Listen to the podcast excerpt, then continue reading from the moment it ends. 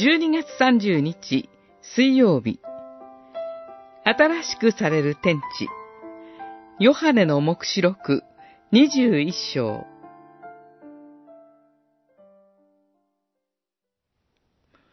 私はまた新しい天と新しい地を見た。神は自ら人と共にいて、その神となり、彼らの目の涙をことごとく拭い取ってくださる。もはや死はなく、もはや悲しみも、嘆きも、老苦もない。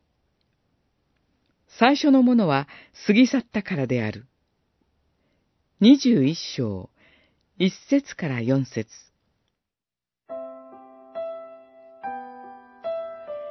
キリストと教会に敵対していた脅威は、全く消え失せ。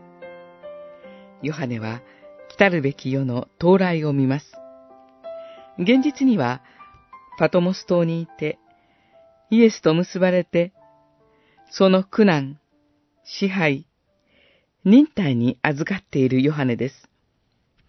玉座から告げられる、神と共にいる人々へのロークからの解放宣言は、これまで見た、どの幻にも増して、一層力強い励ましになったことでしょう。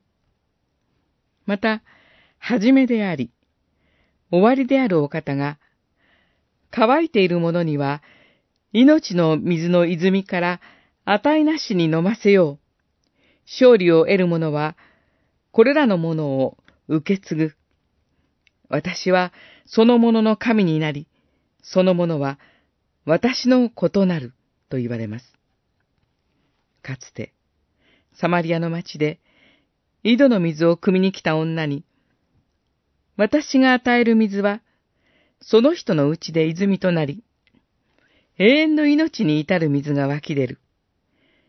ヨハネによる福音書、四章十四節とおっしゃった主イエスの言葉が実現するのです。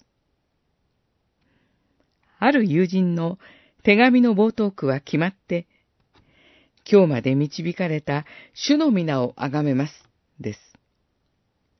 世界的な疫病の年として歴史に刻まれるこの年が暮れようとする今、いつも共にいてくださった主イエスキリストを感謝し、あがめます。